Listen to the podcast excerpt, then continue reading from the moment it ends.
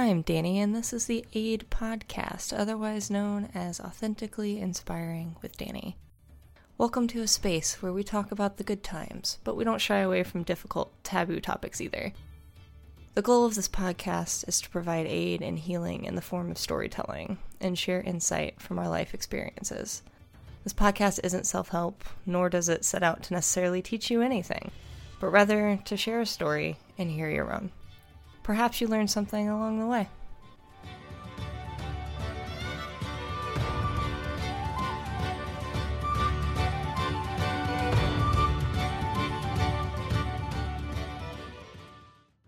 Welcome back to another episode of the AID Podcast.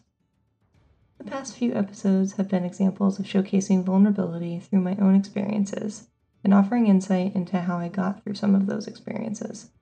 Personally, I hope people don't have to go through similar experiences, but such is life, and I hope you found something in those episodes for yourself or someone you know. If not, at least I hope you enjoyed listening to them. Today, we're going to dive into how being vulnerable has helped me in my work. Before we do that, though, we have business to attend to. Let's talk shoutouts, thank yous, and our norms for this episode. I want to welcome the new followers we have, which is 2 of you from Spotify and 3 on Apple Podcasts. If you like what we do here, or what you hear on the podcast, please make sure to give us a follow on our listening platforms and on our Instagram and LinkedIn, which can be found by searching for the AID Podcast. We also have a new patron on our Patreon.com page. Welcome, Christy, and thank you for joining our community. A big thank you to all of my listeners who've supported me thus far. Growing a community is slow-moving and tough work, akin to growing a fully-fledged plant from a seed. Admittedly, I have gotten slightly frustrated with myself for not knowing how to create engaging content, but I have to remind myself that this is a new thing I'm learning, and I cannot reasonably expect myself to know how to do this yet. But, being said, we are at 111 all-time downloads of this podcast's various episodes, and I truly did not expect that. So again, thank you for supporting this dream of mine to make a difference in the world. Now for norming the episode. There shouldn't be anything potentially triggering in this episode, and the format will be similar to previous episodes as a storytelling format with intermingled ideas, tips, and realizations you may find helpful. As always, my goal here is that maybe what I learned from my life could help someone else, either through listening directly or by word of mouth. My experience is uniquely my own, and there's not a one-size-fits-all approach to people's lives and experiences, so you might find that you can't take anything personally from this episode. But you might be able to make an impact in someone else's life, and that's all I could hope for, as a single person is helped by something we talk about here. Today's episode and our vulnerability theme will talk about how I bring my whole self to work, why that's important, how I got to the point I was able to do so, and how maybe you can too. Before we dive into all of that, though, we need to talk about the stigma of being vulnerable. One of the first things I heard in relation to this topic came as a teen. It had been drilled into my head by my emotionally unavailable parental units that being vulnerable was unprofessional, that my private life needed to stay private, and no one at work ever needed to know what was going on outside of work. They told me that a wall needed to exist between my work life and my home life. There are 2 things that time has allowed me wisdom on in this regard. 1, this viewpoint they had stemmed from 2 things. The first being that it was a generational mentality. Many of the older folks I've learned from had the same shared idea that work was work and home was home, and you didn't mingle the 2. The second route to this viewpoint was because they didn't want the conflict at home to ever arise in the public eye. By drilling compliance into my head, they could ensure I never told a soul. Truthfully, I didn't, until about 7 years ago when I really started talking about it. Now, 2. We're socialized not only by individuals we might have grown up with, but by society to believe how being vulnerable is weakness, and admitting that you're struggling is the equivalent of admitting you're a failure. We hold on to our struggles and keep them locked tight for fear of judgment and shame. This feeling is why it's so hard to ask for help, and the 2 go hand in hand. And why are we afraid of the judgment and shame? Seriously, why? Why do we do this as a society to each other? We shouldn't be ashamed for asking a question that someone else might already know the answer to. Clearly, I didn't. My wife shouldn't feel ashamed as a mom if she tells me she needs a break from the kids after a particularly rough morning. And I shouldn't feel ashamed to ask for a few minutes away from work to provide that for her. And to those of you who want to say, well, don't have kids then, you knew what you were getting into, perhaps you should ask yourself why you would rather tear people down and see them fail, instead of seeking to understand a root cause and try and build a culture of compassion and willingness to help one another. Vulnerability is not a weakness, and it is not admitting you're a failure. But, like many of you, I believed that until about my early 20s. I will say this 1,000 times, but your life experience is authentically yours, and there is power to be found in claiming it while validating that it's hard. The freedom from that societal expectation comes when you can identify and then comfortably state where you are in the present moment. So, how does one get to that point where they can break out of that societal pressure and bring their entire self to work? It's honestly a question with many paths to many different answers. For me, I didn't really have a choice. I had a moment that forced the habit into every fiber of my being. It started in my 20s, and I hadn't learned the lesson yet that I was human and fallible. I believed hard work would be the only thing that mattered, and professionalism was being available to answer every question and solve every problem. I was an aspirational individual contributor, with sights set on climbing the corporate ladder, which was strange because I was such a team player in sports. Something about work was all-encompassing to me, and all I cared about was getting to the top. I still don't know if that was because of how I was raised, but it was who I was at the time. There were times where I'd work up to 14 hours a day, and the only time I wasn't working was if I was driving or sleeping.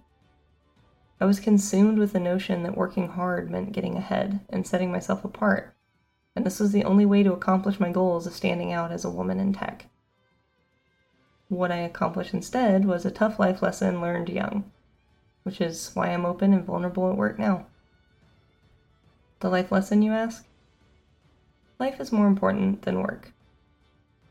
Work pays our ever-increasing bills and is necessary in our current society, yes. But my life was far more critical. I could get another form of income. I could not get another life in this lifetime.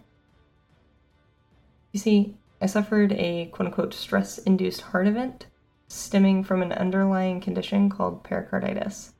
And no, it wasn't a panic attack, although those suck too and shouldn't be minimized. If you don't know what pericarditis is, my condition is best described as if your heart was wrapped in layers of shrink wrap, and then you rubbed them together as fast as you could, causing constriction and chest pain. Essentially, the heart has a layer called the pericardium around it, and mine happens to get inflamed and swell up, which causes me a severe stabbing pain in the chest. And sometimes it's so strong I faint from the pain. I'd apparently had pericarditis for some time, and the little shortness of breath moments and chest pains I'd had my whole life, I had dismissed as heat exhaustion symptoms. After all, my pericarditis symptoms were very similar, and it was far more logical that a kid playing sports outdoors in Texas would have overheated versus having a heart condition. But this incident forced a reckoning with the beliefs I had, and the beliefs I was told I should have. I struggled with forcing myself back at work so I didn't fall behind some imaginary curve in my own head, or taking the recommended 2 months off to recover and get right. I wound up on disability leave and a ton of rest. During this recovery period, I questioned why I felt this anxiety of needing to be at work. That's rooted in some deeper problems, but was justified, as it turns out, because they gave my job to someone else while I was recovering. And when I returned, I had the difficult conversation with my boss that the role was no longer mine. I lost my job over something beyond my control, and all the long days and hard work instantly didn't matter. It was this moment when I went to a former boss at the company I was working at, who was leading a new department, and I confided in him what had happened and how scared I was because I'd just bought my first house. Good leaders are incredibly rare, and looking back on my career now, I have had some great ones who indirectly and directly taught me a lot of what I know. He gave me a chance to interview for some positions that were opening in his department, and I made the absolute most of it. With this new opportunity came a new mindset. I had a hidden disability that I needed to be mindful of, otherwise it could impact my physical health, and not a soul knew about it unless I told them. When I politely declined extra projects or extra hours after work for a team building event, I was painfully aware of the looks I got from my peers. I wondered if the people I'd been so critical of before saw the way that I'd looked at them. And a small side lesson appeared. You never know what's going on with someone under the surface. It's best not to judge the lady speeding down the highway. She might be rushing her pet to the ER. The person late to work all the time might be a single parent having to drop off 3 kids at 3 different schools. The coworker who never goes to happy hours or team lunches might be living paycheck to paycheck, and not actually a loner who doesn't want to be part of the team. Yes, there are assholes. But in a world where being vulnerable is shamed and frowned upon, could you tell the difference? Or is it better to just assume that there's a good reason that maybe you don't understand? So, that's why I decided to just start being my whole self at work, vulnerability and all. I wanted to start controlling the narratives instead of letting people fill in the blanks and assuming the wrong things about the decisions I made. It took some time to adjust and get used to, and was awkward for quite some time, but definitely rewarding and worth it. Vulnerability being worth it is a strange idea to some, but here's why it matters. You assume a ton of risk right out of the gate. And I don't think I've ever done it without at least one person thinking I was insane for doing it. The trick with vulnerability is most people think you have to build the foundation of trust before you can be open and vulnerable. And that's not the case. It's actually the other way around. Vulnerability is the foundation of trust. People obsessed with having butts in seats equaling productivity might think that this is all touchy-feely crap, and it doesn't matter. But if you think that spending the time and effort to get to know people at this level is crap, then I'd counter that you need a hard look in the mirror. Regardless, it's not touchy-feely. It's actually part of a social science with tangible data points supporting it. Vulnerability is a social cue, like a little hint you drop when interacting with people. The risk lies in that someone has to be vulnerable first to build that mutual trust, but it is in fact mutual. When you drop that little hint, the other person has to pick up on it, and then return with their own hint, which you then pick up on. You continue this dance back and forth, and that is ultimately how the foundation of trust between individuals is born. These are called vulnerability loops, and if you truly want to be better at being vulnerable, look them up. Also, read and listen to Brené Brown on the subject. You'll learn a lot. One of my favorite quotes of hers is, "You can't get to courage without walking through vulnerability." You might still think it's touchy-feely, and I get it. I used to be you. I used to believe those same things. I'd silently judge my peers for missing quote-unquote tons of work. In reality, it wasn't a ton. I used to think that they were lazy for not working as hard as I was, assuming that because they weren't in their seat at work, they were dicking around or goofing off. Simply put, I was wrong. Now, can that be true? Yes. There are, in fact, some people who don't have a work ethic, but the majority of people do. Realistically, making the assumption that people aren't working hard just because it's not the same level as you're working hard isn't fair to those people. Life is a variance for all of us. When I'm up, you might be down, or vice versa. If you think that things like vulnerability and psychological safety are touchy-feely crap, I'd encourage you to take a leaf from my book, pause, and humble yourself a little bit. If you really sit down and think about it, I'm sure you've had days where you've struggled to fake the energy to care and put forth effort. You might have been stubborn like me and did it anyways, but if you're going to be honest with yourself, you struggled. It sounds wild, I know, but openly expressing vulnerability truly makes an impact on you and those around you. Hell, I wouldn't have believed it if I hadn't experienced it myself. So I hope the next time you're feeling less than 100%, you identify that, and at the very least, Set expectations with yourself. But if you can step into an area of discomfort for a moment of growth, I promise you, you'll eventually begin to see a change in your surrounding environments, both work and personal. It's important to note everyone has a different level of vulnerability. Some can exhibit it more easily than others. It's usually determined by past experiences that have shaped how you feel about certain things, who you are, and what your thought process is. For example, I am now more open and more vulnerable based on my life experiences. And when I have a peer who is struggling at work, the first line of questioning I ask them is about themselves. Is their mental state all right? Are they feeling burned out or overloaded? Is there something going on at home that is requiring more of themselves than usual? Notice these are yes or no questions. If a person trusts me, they will elaborate, but I don't need them to. Simply having a yes or no tells me much of what I need to know and helps drive towards the right solution. In the example above, I'd follow up if the answer was yes with, what do you need right now to get to an okay state of mind? Or, what is an okay level of energy to put into your work? Do they need some flexible work options to handle what's going on at home? Every solution is flexible and dependent on the needs, but my past experiences encouraging me to be vulnerable made me a better leader and a better peer. It makes me a better human. Not too long ago, I had an excellent reminder on why being vulnerable at work matters. I'd had a coworker once tell me that he admired how I spoke about my present situation, or how I was feeling, or what my energy level was, because it gave him insight into how to work with me that day. It stemmed from when my beloved cat had passed away unexpectedly. I went to work that day after being up until about 4 a.m. that same morning, and I was utterly exhausted. My body was sore and fatigued, my brain was foggy and moving at a snail's pace. And emotionally, I was entirely unavailable.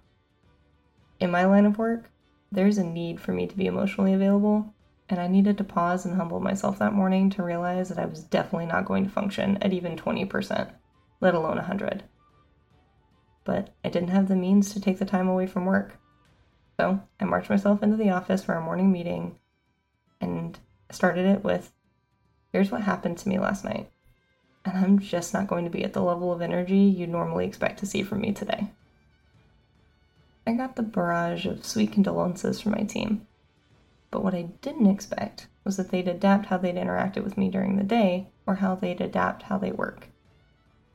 It was like the entire blunt honesty of where I was that day humanized me, and it marked a shift in our team dynamic. Over the coming weeks, I began to notice other team members slowly starting to humanize themselves, sharing that the baby kept them up late so they needed to duck out early that day to catch up on sleep, or that their pet was ill and they would be working from home, but needed to step away periodically during the day. A mutual respect built on that humanization, and it began to emerge on top of what already existed, strengthening our team. We began to distribute the work and share it amongst each other versus siloing it to one person's specialty. As we built that dynamic further, we began to flex the team's responsibilities willingly based on who had more capacity for the task at hand, so that we didn't overload the plate of someone who, for example, was sleep deprived because of their new infant. They still pulled their weight, but what the team understood was that the amount of weight varied from person to person and day to day, sometimes depending on what was happening in their lives presently. There was a mutual agreement that we would do this for them, because they would do it for us when we needed it the most.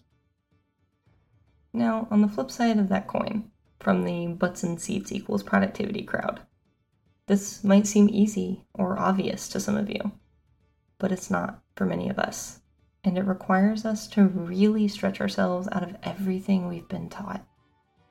It's certainly obvious to me now, after having lived the experiences of showcasing that vulnerability to people, but I'd be lying if I said I'd always acted on this belief. Did I always hold it deeply in my heart of truth? Yeah. But society is one hell of a motivator with its pressure of the way things, quote unquote, should be. I had to reach a point where I no longer gave a shit what society thought of me. And that is really hard for many people. We're taught very young what to think, what to wear, how to act, and what to say in order to fit in. Kids are some of the most moldable, repeating what they're taught at home and what they see from the world around them. And that shapes how we grow into adults, which shapes our society. You can look to a number of different countries for an example of how to shift society, but a great one is how Japan decided as a society and a government to keep kids safe, launching a countrywide commitment through the National Action Plan to End Violence Against Children. And did you know that there are actually countries where you can get a stipend from your employer to help with daycare costs? We as a society need to dream bigger, and that starts with us being vulnerable and admitting where we are struggling, especially at work. There are so many areas around employment where we could do better, be better.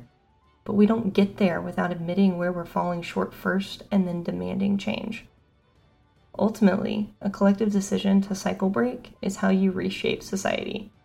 And that is a massive undertaking met with resistance at every possible turn. So if you're one of those people who has always been like I am now when it comes to expressing open vulnerability, I give you a serious, non-sarcastic congratulations on your advanced perspective. You are the change agents of this world. Make sure you are taking time to rest and recover so you can keep up the good fight of building a better society to live in.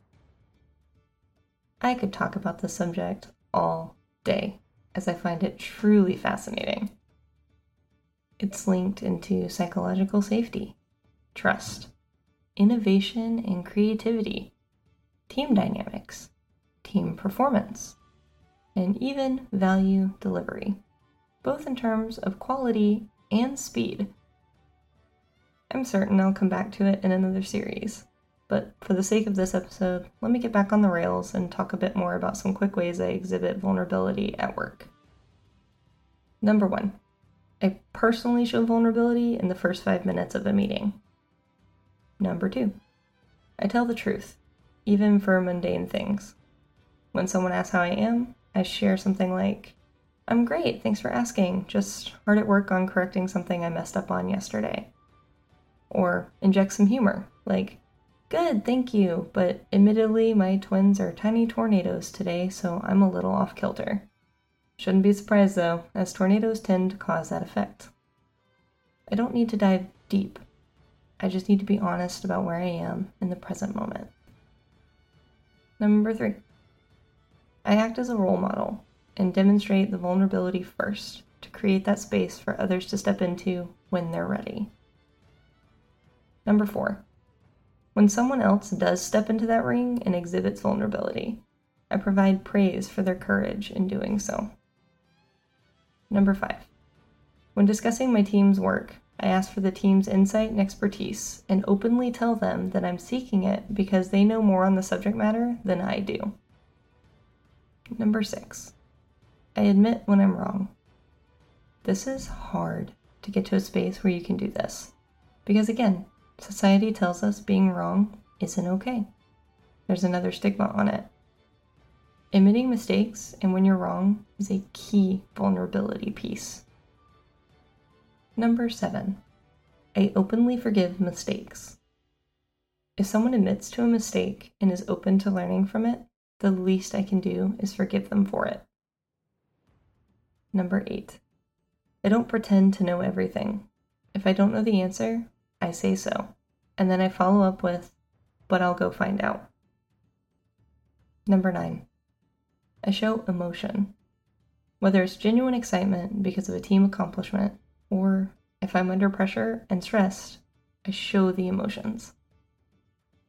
Now, I'm going to give you some personal recommendations for where you can start to learn and practice how to develop your own skill set of vulnerability.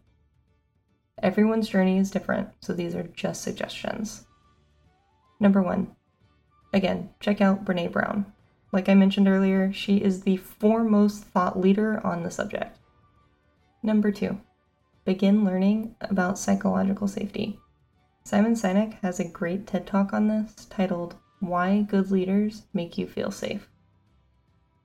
Number 3, figure out where you can exhibit your own vulnerability. Start with something small, like instead of saying you're fine when someone asks how you're doing, say instead that you're doing grand, or that you're feeling a smidge tired. It's a minimal risk that has a big gain. Number 4, speaking up in a meeting to propose a risky or untested idea. Now, these next few are going to get progressively harder, so definitely recommend continuing to grow and challenge yourself with these, but not for the faint of heart and not for those who are afraid of taking a little bit of risk. So, number 5, admitting publicly that the project you championed failed and offering lessons learned in the process. Number 6, disagreeing with your boss or offering a different way forward than they had previously considered. Number 7, willingly giving up time or resources to help out someone else on your team, taking away from the own resources that you have to achieve your own goals. Number 8, sticking up for a teammate in the face of adversity. Number 9, volunteering to do something you have no idea how to do. And number 10, saying, I don't know. I've scratched but the surface level on this topic during this episode, talking about some personal stories of how I developed the skill, why it's important to me, why it's important in general, scientifically speaking, and hopefully you heard those things and it gave you some ideas of your own. If you need some help building vulnerability and psychological safety on your own teams, I have some of my own team building exercises that I have developed that you can use as a resource. Located in our private aid community Discord server and on Patreon. You do have to be a patron of the aid community in order to access those resources, and information can be found at patreon.com/theaidpodcast on how to join. I want to leave all of you with this tidbit. Nothing worth getting can be obtained without risk. It might be varying degrees of risk, and in some cases you may have a resilience or mitigation plan. But you have to assume some risk regardless in order to move forward. Exhibiting vulnerability is 100% a risk. But what you can build in a culture where vulnerability is practiced and accepted is truly phenomenal. I've experienced it firsthand, lived it myself, and built it on teams. And I know you can too. It's time to wrap up, but thank you for listening. I truly hope that you found something for yourself in today's podcast, and I appreciate you being part of the stream of mine. I hope you consider joining me on this journey to aid one another. I truly believe that community is one of the most powerful things we possess, and if you're able and willing, please visit my Patreon at patreon.com/theaidpodcast to learn how you can be part of this community and help it grow. Certain Patreon tiers will have special perks and access, such as our private Discord support community. You do need to be over the age of 18 for that, and you will have to go through a verification process to join. I'll also be offering special video recorded episodes with guests in the future, where you'll get to hear somebody else's unique life experience and how they navigated through it. You can also check us out on Instagram and LinkedIn at The Aid Podcast. We're also on Spotify and Apple Podcasts by searching for The Aid Podcast. And remember, it may not be fine right now, but it will be. Stay safe out there, folks, and I'll see you next time for AID.